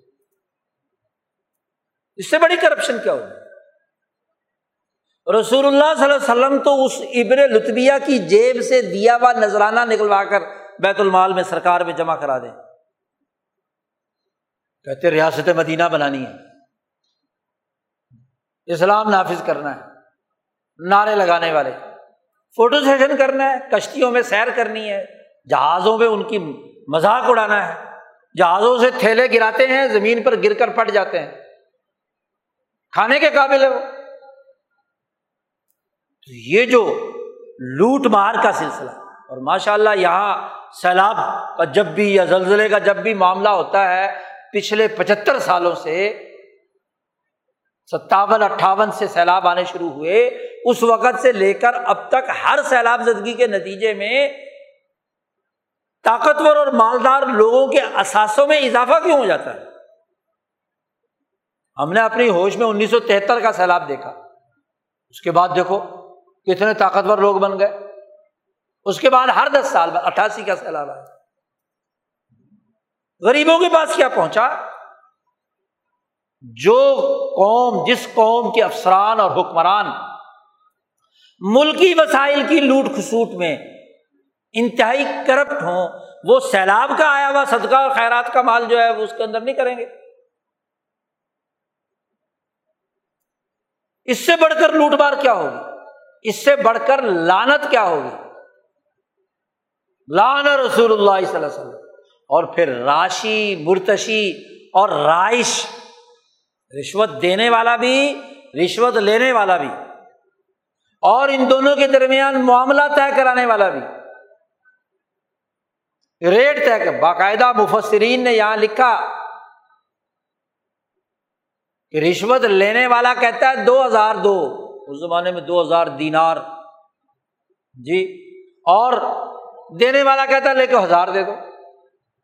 ارے وہ تو کہے گا کم سے کم میں کام ہو۔ تو درمیان میں وچولا کہتا ہے کہ جی درمیان میں کوئی دو چار اور اب تو ماشاء اللہ وکیل یہ کام کرتے ہیں، نمائندے یہ کام کرتے ہیں، ہر دفتر کے اندر اس طرح کے اہلکار موجود ہے جو سودا کراتے ہیں کرپشن۔ اور اب تو ایک بہت بڑا مافیا ماشاء اللہ صحافیوں کا آ گیا۔ اور پھر اس کرپشن کو، رشوت کو اتنا زیادہ اس نے قانونی بنا دیا کہ حکمران کہتے ہیں کہ جی اس کو قانونی بنا دو۔ مشرف صاحب نے کہا رشوت روکی نہیں جا سکتی، اس کو قانونی بنا دو، فیس بنا دو۔ ضیاء نے کہا تھا اس زمانے میں کہ پچاس روپئے سے رشوت شروع ہوتی ہے اور لاکھوں تک پہنچتی ہے اور اب تو کروڑوں اربوں کی ہوگی۔ اس زمانے میں پچاس روپے کی کوئی بات تھی، اب تو کہاں؟ جی۔ تو یہ جو اوپر سے نیچے تک رشوت کا نظام ہے، اس کی تاریخ یاد کرو کہ کب سے تمہاری سوسائٹی پر مسلط ہوئی۔ اور یہ حقیقت معلوم کرو کہ جب تک یہ کرپٹ سسٹم نہیں ختم ہوتا، حقیقی آزادی حاصل نہیں ہو سکتی۔ چودہ اگست کو آزادی مناتے ہو، کس بات کی آزادی؟ انگریز چلا گیا، اس کا کرپٹ نظام۔ اسی طرح بلکہ زیادہ ہول ناکی کے ساتھ سوسائٹی پر مسلط۔ اور ہر شعبے میں۔ تو اب قرآن کی یہ آیت صرف رمضان میں پڑھ کر گزر جانا کہ لاتا کلو ام والا کم بین کم بل باتری بتلو الحکامی اور اس کا عملی نظام سوسائٹی پر مسلط رکھنا۔ اور یہ کرپشن بڑھتے بڑھتے بڑھتے یہاں تک پھیل گئی کہ مدرسے اور مسجد اور مولوی بھی اس سے علیحدہ نہیں۔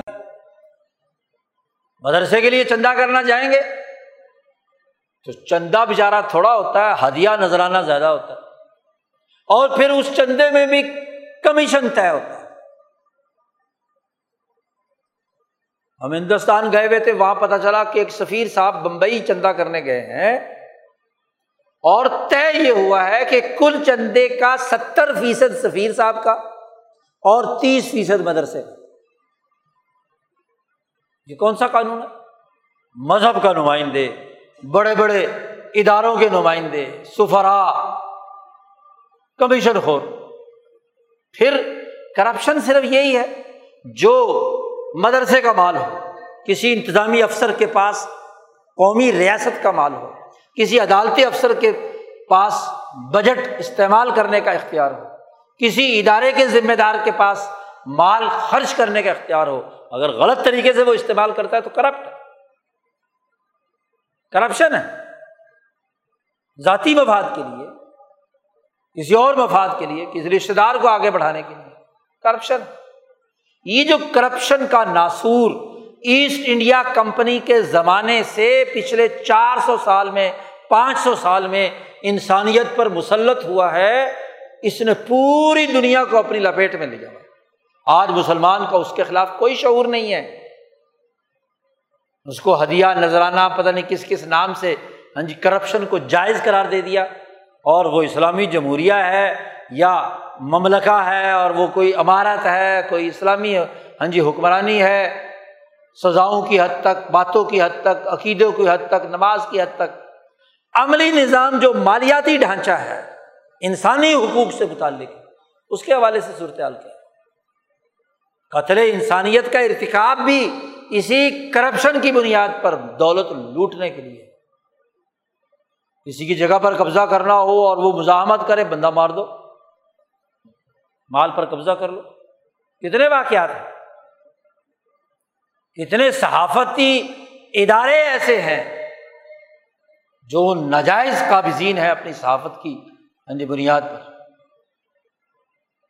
تو یہ کیا پوری سوسائٹی، مذہبی، صحافتی، سیاسی، قانونی، تعلیمی، عدالتی، انتظامی جس روگ میں مبتلا ہے، اس روگ نے ہمیں انسانیت کے دائرے سے نکال دیا۔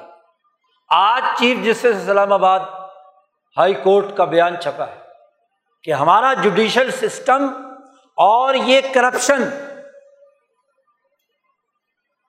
ایک سو سال پرانا ہے، اس کے ضابطے پرانے ہیں، انصاف فراہم نہیں ہوتا تو جب تک کرپشن ختم نہیں ہوگی تو مسئلہ حل نہیں ہوگا۔ کرے گا کون بھائی؟ کرنا کس نے؟ کرپشن کے خلاف تقریر جتنی مرضی کر لو۔ جب تک وہ سسٹم نہیں توڑا جاتا، جو نو بادیاتی دور کے تقاضوں سے، اس عالمی سامراجی قوتوں نے ہم پر مسلط کیا ہے، اس سے جان نہیں چھڑائی جاتی، تو آزادی کس بات آج بڑی موٹی سرخی ہاں جی وزیر اعظم کی بیان کی ہے کہ ہمیں تو چیخ بھی آئی ایم ایف سے پوچھ کر لینی پڑے گی اب۔ اگر تمہاری چیخ پر بھی اس کرپشن کا اثر ہے، تو چلو اپنی جیب سے نکال کر پیسے دو، کتنے لیے ہیں؟ کیوں آئی ایم ایف سے قرضہ لیا؟ جی یہ تمہاری کرپشن ہی ہے نا۔ یہ باقاعدہ نظام بنایا گیا ہے۔ تم ان تمام کمپنیاں جو یہاں سے اربوں روپے لوٹ کر ہر سال لے جا رہی ہیں ان سے کہو نا، کیوں بھی مانگتے پھرتے ان کمپنیوں سے کہو، یہ جو سو ڈیڑھ سو کمپنیاں، یہاں ملٹی نیشنل کمپنیاں، نیسلے وغیرہ اینڈ کمپنی یہاں کام کر رہی ہیں، ان سے کہو، لاؤ جی پیسے تو سیلاب آیا ہوا ہے، ملک کو ضرورت یہ پورا ایک سائیکل بنا ہوا ہے۔ ان کے مفاد کی عدالت ہے، ان کے مفاد کی سیاست ہے، ان کے مفاد کے لیے رجیم چینج ہے انہیں کے مفاد کے لیے انتظامی افسران ہے باقاعدہ افسران خریدے جاتے ہیں۔ کیوں آپ کی پچہتر سال کا کریم سیاست، معیشت، انتظامی افسروں، عدالتوں اور فوج کا ہاں جی اربوں خربروں کا مالک ہے پوری دنیا میں، کس بنیاد پر؟ انہیں کمپنیوں کی کرپشن انہیں کی لوٹ مار انہیں کے پیسوں کے نتیجے میں ہے نا۔ ان تمام کا جائزہ لیا جائے۔ عہدے پہ آنے سے پہلے کیا اثاثے تھے؟ اور عہدے پہ آنے کے بعد ان کے کتنے اثاثے بنے؟ اب تو ماشاء اللہ قصہ ہی ختم کر دیا نیب کا کہ جی اب یہ آپ نہیں پوچھ سکتے کسی سے کہ آپ کے اثاثے بڑے کیوں ہیں؟ اس کا سورس آف انکم کیا ہے؟ یہ نہیں پوچھ سکتے آپ۔ ماشاء اللہ پارلیمنٹ ہے نا؟ ایسی خود ساختہ پارلیمنٹ کہ جس کے ذریعے سے قانون بنا دیا کہ جی آپ یہ نہیں پوچھ سکتے یعنی کرپشن کو نہیں پوچھ سکتے، لوٹ مار کو نہیں پوچھ سکتے۔ کہ بھی تنخواہ تو تمہاری اتنی تھی یا اثاثے اتنے کہاں سے آئے؟ اور یہی وہ کرپٹ مافیا ہے جو اس ملک کے اندر ڈاکومنٹیشن نہیں ہونے دیتا۔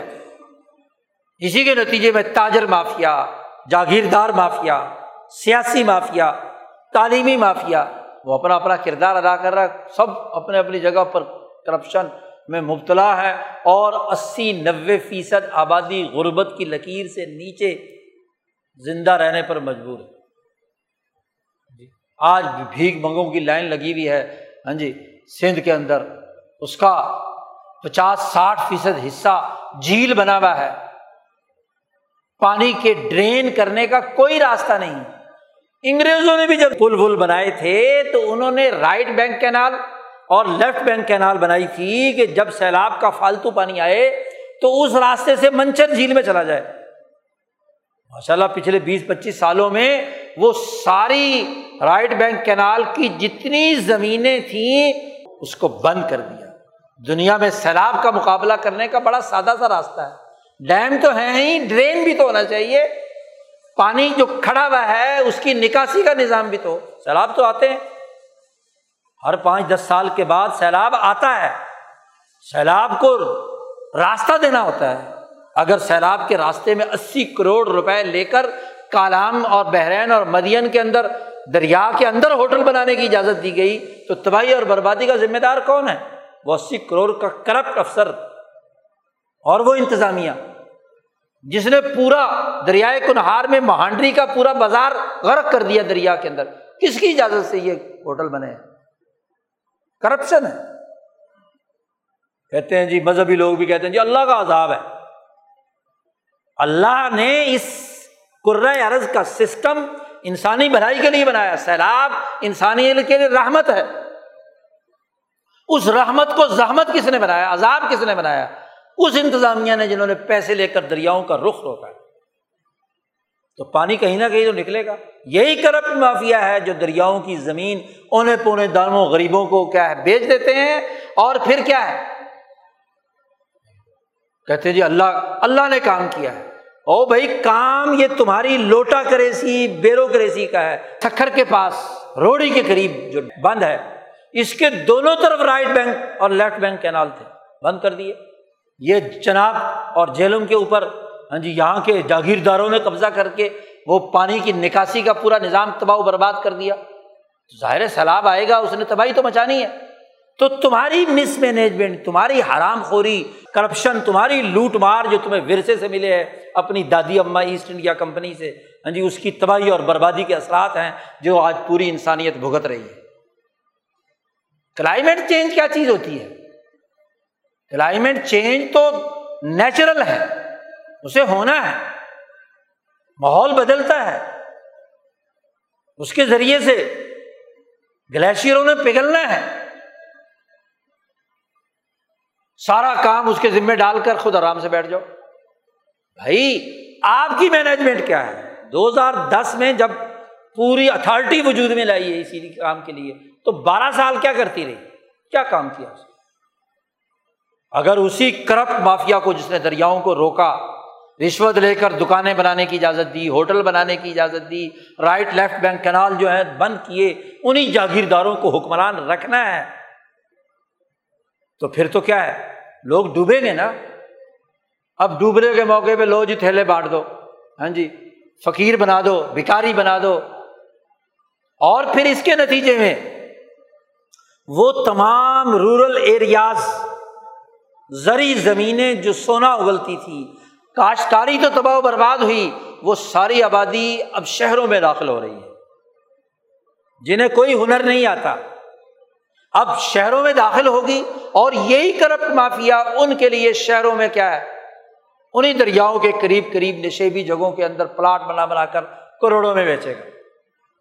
جی؟ دو ہزار دس کے سیلاب کے بعد ہی بالا کوٹ کے شہر سے لے کر کراچی تک، بیریا ٹاؤن بننے تک کے جتنے بھی نئی اسکیمیں ہیں، اسی زلزلے اور اس کے ہاں جی سیلاب کے بعد سے بنی ہے نا۔ اب مجبور آدمی رہنا تو ہے نا کہیں نہ کہیں۔ تو بیچارہ محنت مزدوری کر کے ہاں جی پلاٹ لیتا ہے، پھر سیلاب آتا ہے سب کو تباہ و برباد ہو تو پورے معاشرے پر عذاب اس عالمی سرمایہ داری نظام کی اساس پر ہے، جس کی بنیاد تدلو بہا الحکامی حکمرانوں کو رشوت دینے سے۔ قرآن کی آیت صرف سر دھلنے کے لیے نہیں ہے قرآن کی آیت ایک قانون بیان کر رہی ہے۔ اور جو قانون خدا بندی کی خلاف ورزی کرے گا، اس پر اللہ کی لانت بڑھتی ہے۔ وہ لانت دنیا میں سیاسی عذاب اور معاشی عذاب کی صورت میں ظاہر ہوتی ہے۔ اللہ کا غضب نازل ہوتا ہے۔ سیاسی ذلت اور معاشی بھو کو افلاس کی صورت میں۔ تو اس کی احساس تو وہ سسٹم ہے۔ ایک مسلمان جب استغفار پڑھے تو اسے اپنے اس پورے جرائم کی نیت کر کے اس سے استغفار پڑھنا ہے اور اس کا مقابلہ کرنا ہے، مزاحمتی شعور پیدا کرنا ہے، جرم کی حقیقت تک پہنچنا ہے۔ جب تک یہ نہیں ہوگا اور بس ظاہری کچھ تھوڑے سی چیزیں سامنے رکھ کر ہم اس کے پیچھے استغفار کی لاکھ دفعہ تصویر پڑھ لو، کوئی نتیجہ نہیں ہوگا۔ دعائیں مانگ لو، کوئی نتیجہ نہیں ہوگا۔ قانون خدا بندی کے الرغم رسول اللہ صلی اللہ علیہ وسلم کی فرمان کی مخالفت میں لاکھوں کروڑوں دعائیں مانگو، تو کوئی نتیجہ نہیں ہوگا۔ نبی کرم صلی اللہ علیہ وسلم نے فرمایا، ایسا لوٹ مار اور کرپ اور حرام کا مال کھانے والا حاجی خانہ کعبہ میں غلاب پکڑ کر روتا ہے۔ اے ربی اے ربی اے ربی، مجھے یہ کر دے، معاف کر دے، یوں کر دے، وہ کر دے۔ روتا پیٹتا، اپنی گالیں اور اپنا چہرہ جو ہے ملتا ہے حرم کعبہ کے ساتھ، خلاف کعبہ کے ساتھ۔ لیکن رسول اللہ صلی اللہ علیہ وسلم نے فرمایا، ما کل حرام و مشرب حرام و ملبس حرام اس کا کھانا حرام کا، پہننا حرام کا، پینا حرام کا۔ فاننا ہی سجاب دعا اس کی دعا کیسے قابل قبول ہوگی؟ کیسے سنی جائے گی؟ اللہ کے حکم کو توڑ کر اللہ سے دعا مانگنا کہ اللہ مجھے معاف کر دے۔ توبہ کے لیے شرط ہے کہ اپنے اس جرم سے اتنی نجامت کرے کہ آئندہ وہ حرکت کبھی نہ کرے۔ اور جس جرم کے نتیجے میں کسی انسان کا مال لوٹا ہے، اسے واپس کرے۔ غصب کیا ہے، چوری کی ہے، کرپشن کے ذریعے سے کسی کا مال لوٹا ہے، تو اس کو واپس کرے۔ پھر توبہ ہوتی ہے، پھر دعا ہوتی ہے، پھر قابل قبول ہوتی ہے۔ جی ایسا نہیں ہے کہ ہڑپ ہڑپ کھا کے، سو چوہے کھا کے بلی ہچ کو گئی اور کہیں کہ جی ہم تو کیا ہے، نیک ہو کے آ گئے۔ ماشاء اللہ ایسے پیر، ایسے مولوی، ایسے بڑے بڑے لیڈر ہیں کہ بس جی ہاتھ پھیرا تو سارے گناہ معاف ہو گئے۔ پیر صاحب نے دعا کے لیے جی ہاتھ اٹھائے سب کے معاف، گناہ معاف ہو گئے۔ کوئی رو دھو لیے۔ بھائی اس رونے دھونے کے پیچھے تم نے جو جرم سرزد کیا تھا، اس کا کوئی کفارہ ادا کیا؟ اور انسانوں کے حقوق ادا کیے؟ رونے دھونے کو کیا ہے؟ رونے کے لیے تو رونے والیاں مردے پر حضور صلی اللہ علیہ وسلم کے زمانے میں بڑی روتی تھی۔ حضور صلی اللہ علیہ وسلم نے فرمایا، یہ رو رہی ہیں، اس میت پر اور میت عذاب میں مبتلا ہے۔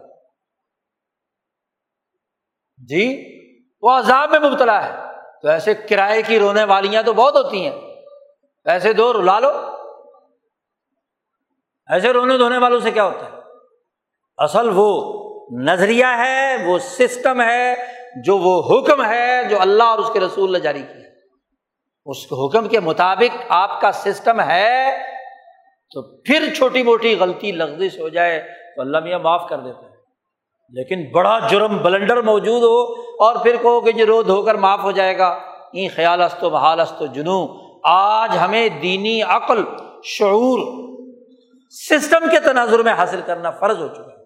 کیونکہ یہ دجل کا دور ہے، فراڈ کا دور ہے۔ ماحول اور سسٹم عالمی سطح پر دجالوں نے بنایا ہے۔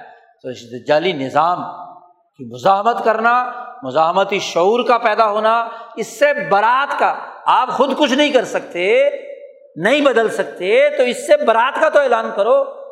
اس کے اعلی کار کیوں بنتے ہو؟ اس کا حصے دار کیوں بنتے ہو؟ اس کے نمائندے کیوں بنتے ہو؟ اس کے لیے کردار ادا کیوں کرتے ہو؟ اور اگر کردار ادا کرو گے، تو جو سزا ان مجرموں کی ہے، وہ تمہاری بھی ہے۔ اللہ پاک نے نقشہ کھینچا ہے نا قیامت میں کہ جو بتبین پیچھے چلنے والے زعفا کمزور بےچارے ہاں جی لیڈروں کے تھیلا اٹھانے والے، ان کے پیچھے چلنے والے، ان میں اور جو بڑے بڑے لیڈر ہیں، ان میں ماں مکالمہ ہو، تو وہ کمزور لوگ جب دیکھیں گے نا بڑے بڑے لیڈر بدماشوں کو، کہیں گے، اللہ میاں، ان کو ڈبل عذاب دے۔ انہوں نے ہمیں گمراہ کیا۔ ازلونا انہوں نے ہمیں گمراہ کیا تھا۔ وہ متکبرین کہیں گے کہ بھائی ہم نے تو گمراہ کیا تھا، تم نے بھی تو لالچ اٹھایا تھا نا، وہ ایک تھیلا کھانے کا تم نے لیا تھا، وہ جو بوتل پانی کی تم نے لی تھی، وہ جو فلانا کام تم نے تمہارا بھی تو لالچ تھا کہ تم ہماری پارٹی میں شامل تھے، ہمارے لیے اعلی کاری کا کام کرتے تھے۔ اللہ میاں کہے گا، چپ دو لکل زیفن تم سب کے لیے برابر کی سزا ہے، ڈبل سزا۔ متکبر کے لیے ڈبل سزا ہے اس لیے کہ اس نے گمراہ کیا اور کمزور کے لیے اس لیے سزا ہے کہ اس نے اس متکبر کو ووٹ دیا، اس کا ساتھ دیا، اس کا اعلی کار بنا۔ خود بھی تباہ ہوا اور دوسروں کی بھی۔ اپنی حیثیت کو اس کی ظالمانہ اجتماعیت کے لیے استعمال کیا۔ لکل ضعف ولا کلّہ تعالم لیکن تم جانتے نہیں ہو، تم دونوں کو ڈبل اعظام جاؤ بھاگو۔